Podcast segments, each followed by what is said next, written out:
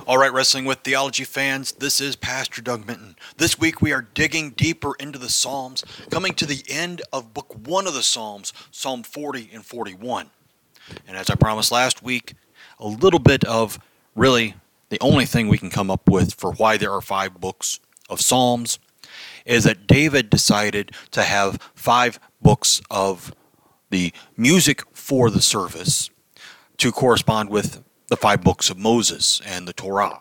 So, as that is the most prominent reading in the synagogue, so also the Psalms that hold up the service, as the hymns do for us today in the Christian church, have that same goal of having those five books. And that comes from the Midrash on Psalm 1, verse 1, the very beginning of the Psalms. Why do we have five books of Psalms? Even from the early days of the bringing together of it, of the written text. Why do we have five? And that is the question. Now, what is the Midrash? The Midrash is the tertiary commentary on the scriptures. So you have the scriptures itself, the Tanakh, as the uh, Hebrew Bible is often called. Then you have the Talmud, which is an interpretation or expansion on certain things in the Tanakh. And then you had the Midrash, which is the interpretation of the Talmud. So, and the Midrashes go as far back as the Talmuds themselves, which it easily go to the Masoretic period of around 1000 AD. And I'm sure there were plenty before that in oral traditions before they were finally written down. So we have this from early days as the five books of the Psalms are there to correspond to the five books of Moses. Now, is there a one to one correlation? No. That's like trying to say that Isaiah having 66 chapters, that each chapter represents a single book of the Christian Bible. And I mean, if you want to try to prove that each individual chapter has something inherently in it to do with a particular book, you're wasting your time. Know, that's one of those things that is a question that need not be answered because it's a stupid question. Now, I know we were taught that there is no such thing as a stupid question until you get to a stupid question. Just saying. All right. So, enough of the rant here, and that is the background, and that is the most likely point of reference for there being five books, just because there are five books, and maybe that each of the books do correspond to one or the other, depending on which book the Torah reading was from. Maybe they took different Psalms from the various parts. So you would have Genesis readings have one of the Psalms from 1 through 41. You had Exodus, and it was maybe Psalm 42 to 72, and so on and so forth, on up through Deuteronomy and the 150th Psalm. And is that Plausible? Sure, that's plausible, but you know, it's a guess just like many other things with the Psalms. But let's get out of the realm of guessing. Let's get into the actual core, the truth, the honest part of the text in Psalms 40 and 41 this week. So, Psalm 40 to the choir master, a psalm of David. Again to the choir master, again one designed for the Sabbath worship. And then verses 1 through 5. I waited patiently for the Lord. He inclined to me and heard my cry. He drew me up from the pit of destruction out of the miry bog and set my feet upon a rock, making my steps secure. He put a new song in my mouth, a song of praise to our God. Many will see and fear and put their trust in the Lord. Blessed is the man who makes the Lord his trust, who does not turn to the proud, to those who go astray after a lie. You have multiplied, O Lord my God, your wondrous deeds and your thoughts toward us. None can compare with you. I will proclaim and tell of them, yet they are more than can be told. You see, we have a complete turnaround in attitude from last week's Psalms to this week's Psalms. Is that last week were burdensome, that our sins were burdening and heavier than we can bear. And now we praise God because He has put a new song in my mouth, a song of praise. And then Verse 5 is probably one of the greater verses in this psalm. You have multiplied, O Lord my God, your wondrous deeds and your thoughts toward us. Again, what is man that God should think of him? Of the Son of Man that he should even consider him? Last week we talked very little. This week, the fact that we are looked upon is what is praised. It is that time where we look to God looking for help and deliverance, and we find it. Not because we've become more than the 116 billionth of a breath, but because God has looked upon us as a son or a daughter of his heavenly kingdom. And that is why we have a new song, a song of praise to God. That is why we can say this. Go back to verse 2. He drew me up from the pit of destruction, out of the miry bog, and set my feet upon a rock, making my steps secure. You can't get yourself out of the pit. You can't unstick yourself from the miry bog. God has to pull you out. And He does that through Jesus. And that is why we praise Him. That is why we take the time to focus our lives and our teachings in the Lutheran Church on justification. Because that is where the importance is. That we think, oh, I can get myself out. Well, Adam and Eve thought that too after they were kicked out of the garden. Didn't work for them. Doesn't work for us. But blessed is the man who makes the Lord his trust. Blessed is the man. Going back again to Psalm 1, to the beginning of the Psalms, to remind us of the fact that it is God who blesses those who take refuge in him. And we go on in verses 6 through 10 to bring out what Jesus brings out to the Pharisees through the prophet Hosea, especially chapter 6, verse 6 For I desire steadfast love and not sacrifice, the knowledge of God rather than burnt offerings. We can pile up multitudes of sacrifices, as the Israelites did in the Old Testament, but they do us no good, not until the steadfast love and mercy of God are shown, solely by grace. But we look at verses 6 through 10. Sacrifice and offering you have not desired, but you have given me an open ear. Burnt offering and sin offering you have not required. Then I said, Behold, I have come. In the scroll of the book it is written of me. I desire to do your will, O my God. Your law is within my heart. I have told the glad news of deliverance in the great congregation. Behold, I have not restrained my lips, as you know, O Lord. I have not hidden your deliverance within my heart. I have spoken of your faithfulness and your salvation. I have not concealed your steadfast love or your faithfulness from the great congregation. Sacrifice is not the thing that God wants from us. Sure, He does call for us to sacrifice things from time to time, but that is not what saves us because there is only one sacrifice that saves. What does he want?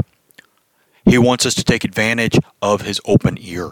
He wants us to come and show that same steadfast love and mercy to our neighbor. He wants us to bring out the glad news of deliverance and salvation that is ours in Christ. He wants us to boldly and proudly proclaim that we are saved by Jesus Christ. And nothing else in this world is more important than that one sentence. So he says in verse 10 I have not hidden your deliverance within my heart. I have spoken of your faithfulness and your salvation. I have not concealed your steadfast love and your faithfulness from the great congregation. And we talk about the great congregation in the Psalms being not just the people who are there at the moment of the Sabbath worship, but all of the people of God. That is the great congregation. And we bring that out again in Psalm 22 as we talk about the great love that is given to us through the one who was forsaken by God to save us from our sins. And we cannot help but extol those praises. We go on, verses 11 through 17, through the rest of the psalm here. As for you, O Lord, you will not restrain your mercy from me. Your steadfast love and your faithfulness will ever preserve me. For evils have encompassed me beyond number. My iniquities have overtaken me, and I cannot see. They are more than the hairs of my head. My heart fails me. Be pleased, O Lord, to deliver me. O Lord, make haste to help me. Let those be put to shame and disappointed altogether who seek to snatch away my life. Let those be turned back and brought to dishonor who desire my hurt. Let those be appalled because of their shame, who say to me, Aha, aha. But may all who seek you rejoice and be glad in you. May those who love your salvation say continually, Great is the Lord. As for me, I am poor and needy, but the Lord takes thought of me. You are my help and my deliverer. Do not delay, O my God. Those great closing words. As for me, I am poor and needy, but the Lord takes thought of me.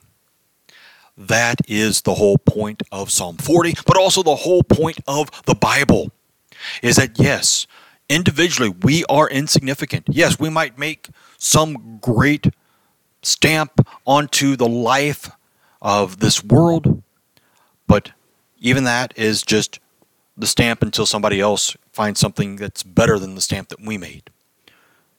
It's never permanent. But what is permanent? God's steadfast love and faithfulness that will ever preserve me. That is what is important. We cannot help but seek after those things because we are poor and needy. And we go and we take refuge in the one who takes thought of us. We continue on into Psalm 41. Again to the choir master, a psalm of David. Blessed is the one who considers the poor.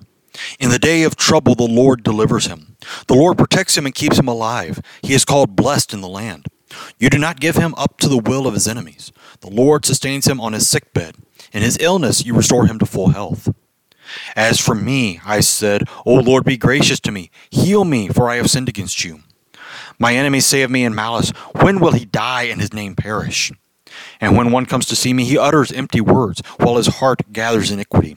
While he goes out, he tells it abroad. All who hate me whisper together about me. They imagine the worst for me. This is the life of a Christian, isn't it? That those who seek after us to seek us harm, not necessarily physical, but definitely those who seek to make us stumble, want to have the final word. They want to be able to say, When will he die and his name perish? Because that is the thing. We go through the Psalms again, over and over. When we die, our name perishes. We might, yes, have a little bit of a legacy that goes on. But again, that's until somebody invents something else that negates our legacy. So then we become a footnote in history. Again, but God is gracious to us. He takes thought of us. Just as we look to those who are wonderful in our eyes because they consider the poor. Blessed are they in verse 1. Why? Because among us, the poor are the ones that seem to be the most pitiable, the ones that need our help. And so we should offer it to them. We should give it to them freely, not because there is something that they can do for us, but because we know that there will be time that we will be needy as well and will need help. The Lord protects those who consider the poor. The Lord protects those who seek after righteousness and justice, even in the face of their enemies. And the enemies continue on in verses 8 through 10. They say, A deadly thing is poured out on him. He will not rise again from where he lies. Even my close friend in whom I trusted, who ate my bread, has lifted his heel against me. But you, O Lord, be gracious to me and raise me up that I may repay them. Where have we heard these words before? The passion of our Lord. My close friend in whom I trusted, who ate my bread, has lifted up his heel against me. Those were the words that Jesus spoke to talk about Judas betraying him into the hands of the chief priest and the elders. It is his work that was wanted to be derailed by the evil ones. And Judas thought he was helping with the good. But no. But what does he say? But you, O Lord, be gracious to me and raise me up that I may repay them.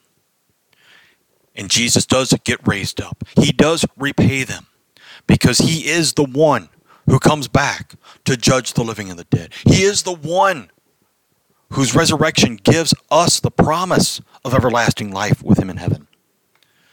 And this is where the psalm ends. By this I know that you delight in me.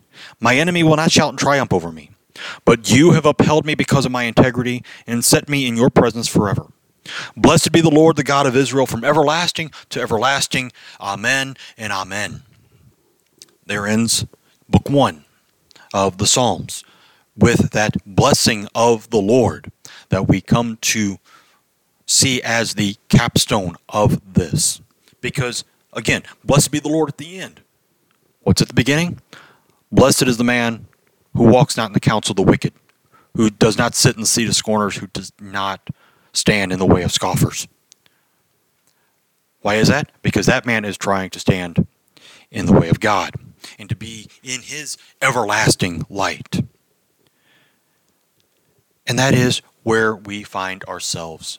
Digging deeper into the Psalms, looking for these great little nuggets of times where A, they are put into other scriptures, but B, where they show us God's love for us long before we were ever thought of.